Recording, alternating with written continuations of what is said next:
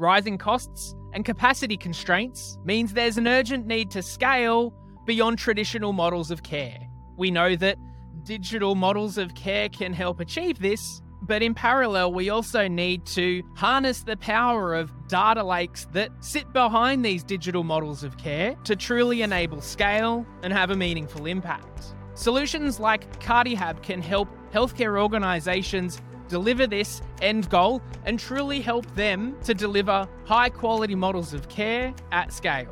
In this episode today, I speak to Helen Souris, the CEO of CardiHab, who are delivering innovative solutions that leverage the capabilities of technology and data to improve outcomes for patients and healthcare professionals.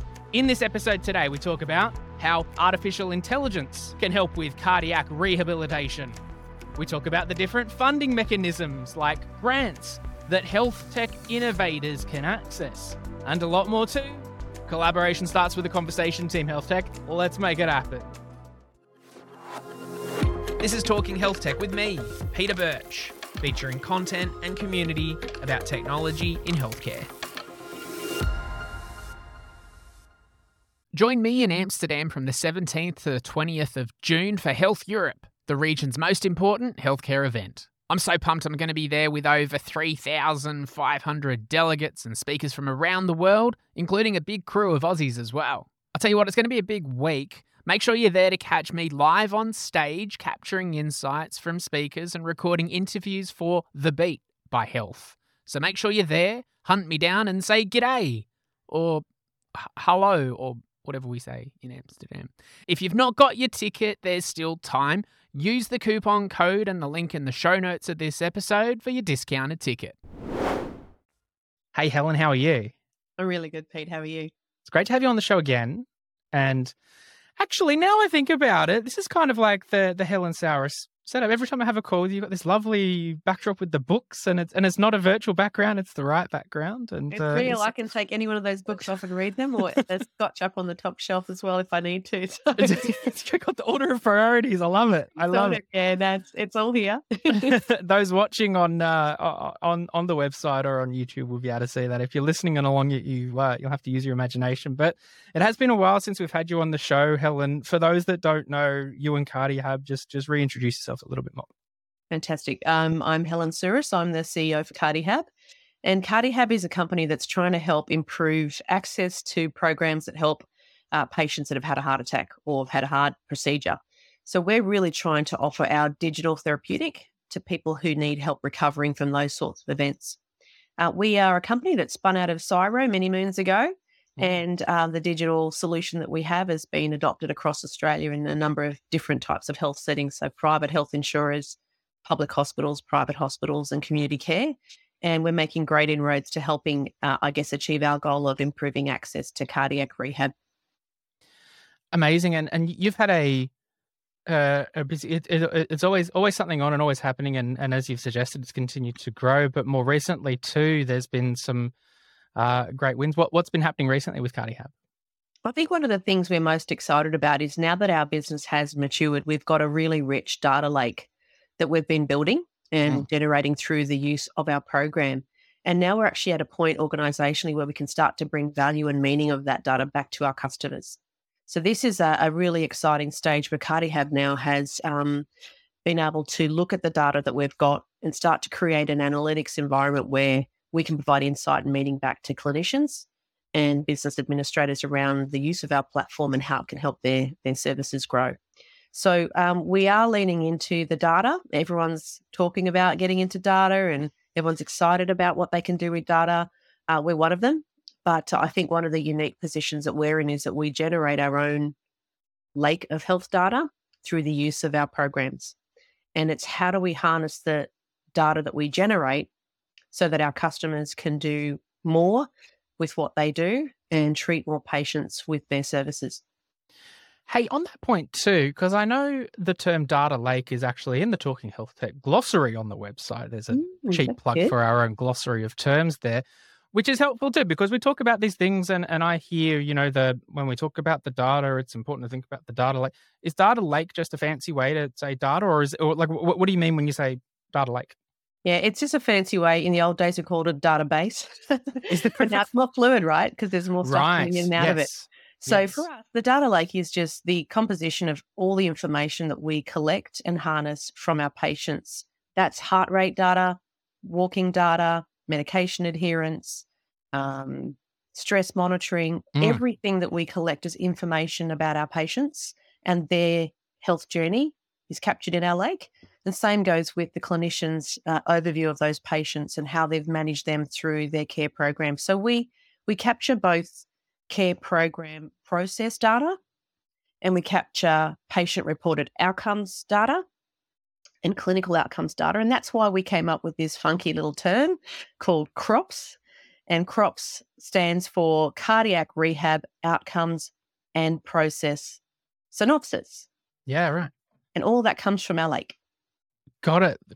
I, th- it is important to have a, a fancy acronym to no, but that makes sense. And and you think and I think about the different reasons why you would have that too, in terms of those those points that you raised about making it um, making more information and data accessible to a clinician to make more, whether it's informed decisions or or, or or remotely monitor. So that's good from a patient side of things too.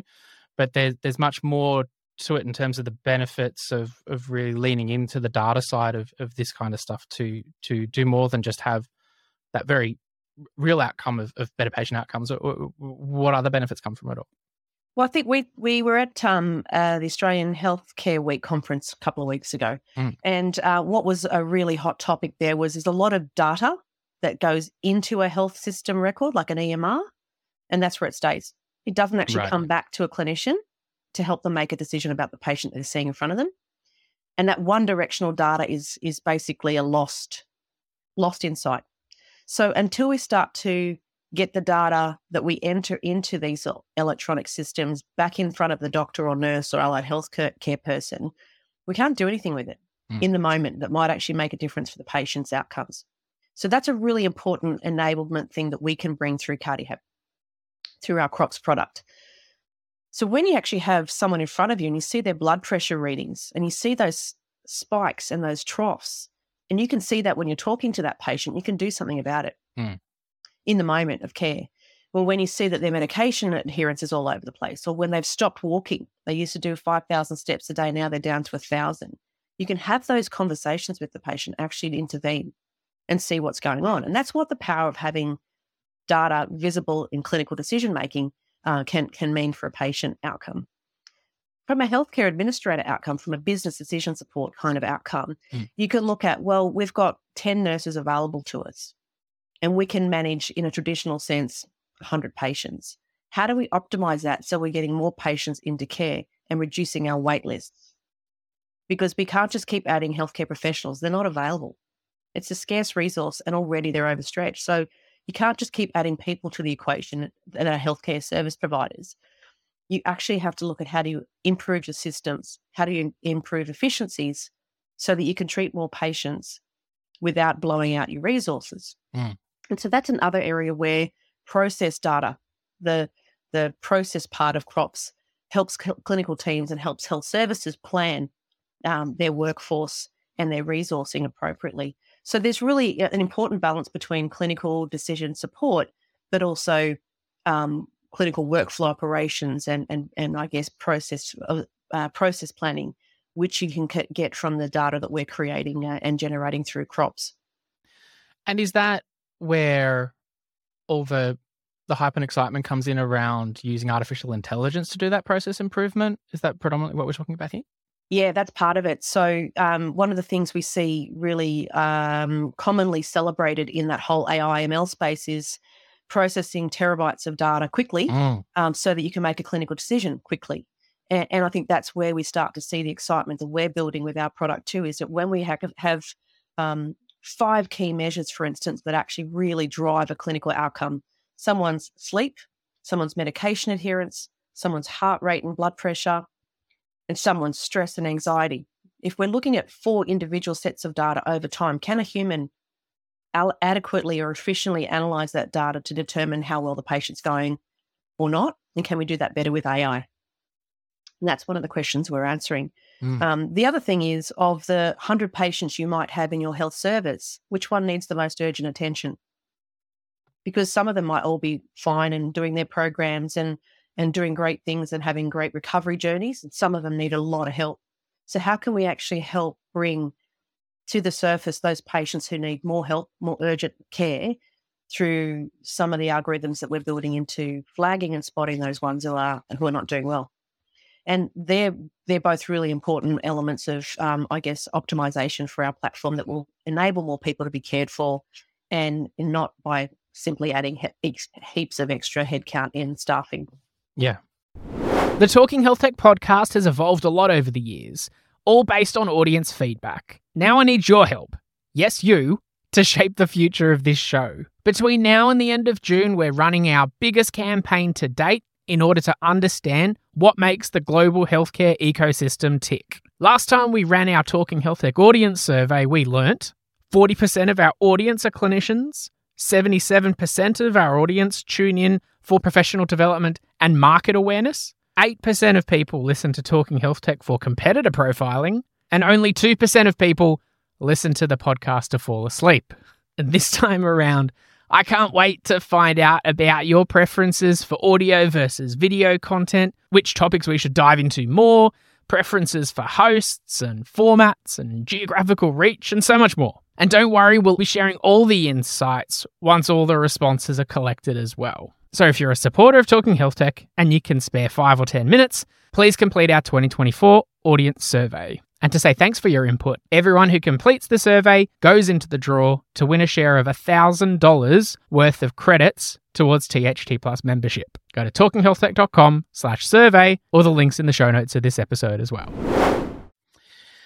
And does this open up, you know, thinking about then, you know, what that means then and building some of those fundamentals and that capability – I guess it's really then about deciding what's most strategically strategically relevant about what happens next. For example, you know, from a clinician's point of view, there's one thing to be able to look at your own, or even a hospital settings point of view, like the, your own patient cohort, but then potentially there's there's always opportunities to look at benchmarking or looking at like other other opportunities too, or, that, or it might be looking at what's relevant not just within Australia but in a global context. That that really getting those foundations right in terms of that capability must be um, just the tip of the iceberg for you. Oh, totally is. And, you know, when we started this um, data journey, we really did make sure that we are conscious that we're starting at a certain stage and our vision takes us 20 stages ahead. Mm. So we, we do have a, vi- a big vision of where this could go. Anyone who's looking at data at the moment can be thinking about both immediate short term benefits you could bring from better data anal- analysis and insights. But when you take it to population health, when you take it to um, health channel comparisons. You know, what outcomes should we be resourcing our health systems for? Mm. Um, do we improve and increase the resourcing and capabilities in a digital way in general practice, allied healthcare, community services? Um, do we need to create more virtual hospitals? That sort of higher level macro planning should be informed by data, and it should be informed by data that delivers an un- understanding of what clinical outcomes can be achieved through those technologies um, not just digitizing things for the sake of digitization. It's actually a meaningful um, inf- informant, I guess, of what what health policy should be, and to that point, what should be reimbursed. Mm. And building all of these capabilities and and uh, you know continuing to to expand it all requires investment, time and effort, and, and yeah. funds yeah uh, that's that's always finding that that fine balance particularly in those I was going to say early stages, not early for kind of. I guess uh, in the in the in the in the broad scheme of things, relatively early still from your your side. Like how's, um, I, I guess there's different mechanisms for organizations to be able to access funding to be able to do these things. Yeah, look, I think capital to deliver the vision is so hard to get in Australia. It really is, and um, initially, when we thought what we needed to do to in order to keep us going with this data vision, um, we did try to sort of get capital from usual um, channels here in Australia, and it just wasn't there. It wasn't enough, and it wasn't. Um, I guess investors aren't necessarily clear on what the data journey could be for an organisation mm. like us. So we really had to look quite critically at where could we get funding to actually help us keep this vision going and actually deliver this product that our customers have said they wanted So that's why we applied for the Accelerating Commercialization Grant. Um, it's a really amazing um, opportunity to put forward an idea that needs support and funding. Um, has to be novel, it has to be important, it has to be something customers want. And that's why it's called Accelerating Commercialization. But we certainly could not have progressed on our da- data journey without that funding. It, it's um, a grant that we uh, felt was quite an amazingly complex procedure to get. but I was going to ask you about the yeah, yeah, yeah, yeah. It's long, it's mm. complex, it's incredibly thorough. It's not just given out lightly, right? So there is a lot of lot of governance around it, which is really important. Yeah. But um, the process is as, as important for us organisationally as it was to get the money, mm. because it does help you really sharpen and refine what your product uh, will deliver and how you articulate that so that people can understand that idea and actually see the vision forward with you. So um, we are uh, incredibly thankful. We couldn't have done it without it.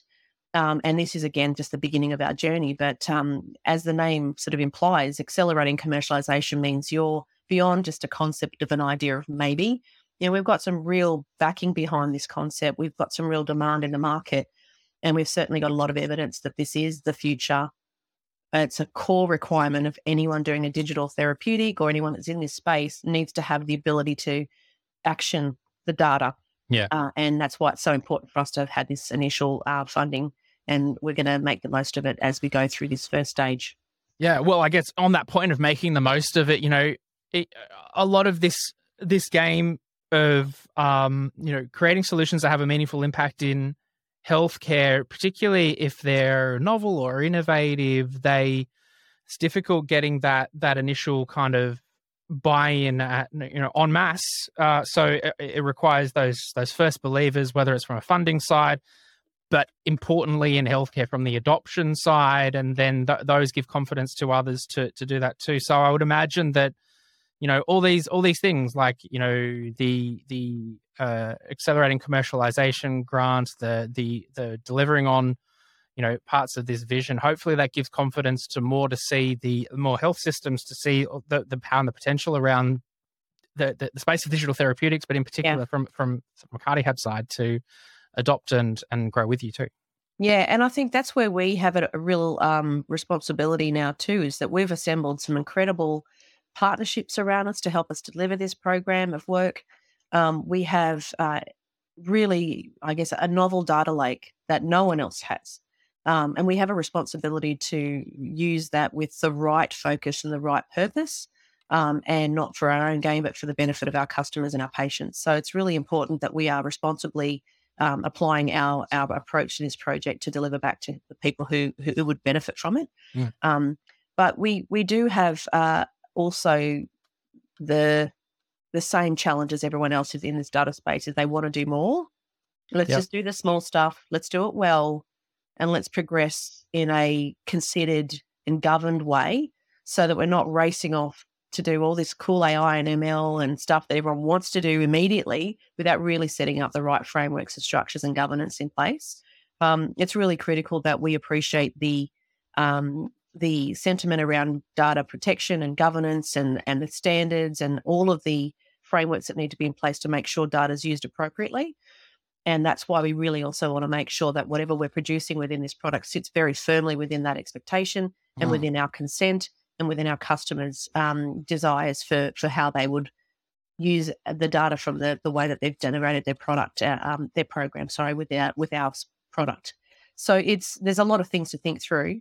There's a big responsibility to do it in a considered way, uh, and and an ethical way and a compliant way. Yeah, and to that point too, around you know the, the responsible and considered ethical use of of data and what you're trying to achieve. You know, it, it, you can hear of stories of organizations that that lost their way with all good intentions, but under extreme pressure to deliver on outcomes and expectations that were tied to funding.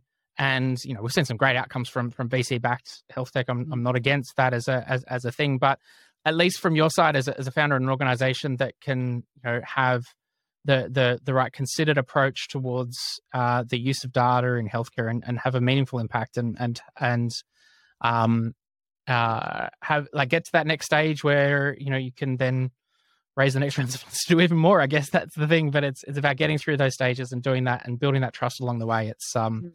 Uh, healthcare moves at the speed of trust was a quote that I heard someone say, and uh, that's a good one. Have to like have to yeah. yeah. So I think that comes back to the reinforcement of what our purpose is as CardiHab.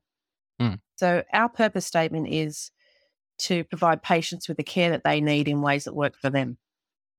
And if we are truly centric to that purpose, then as long as what we're doing with the data enables that to happen, then we are solid with our, I guess, alignment on ethics, values, and yeah. um, governance around the data.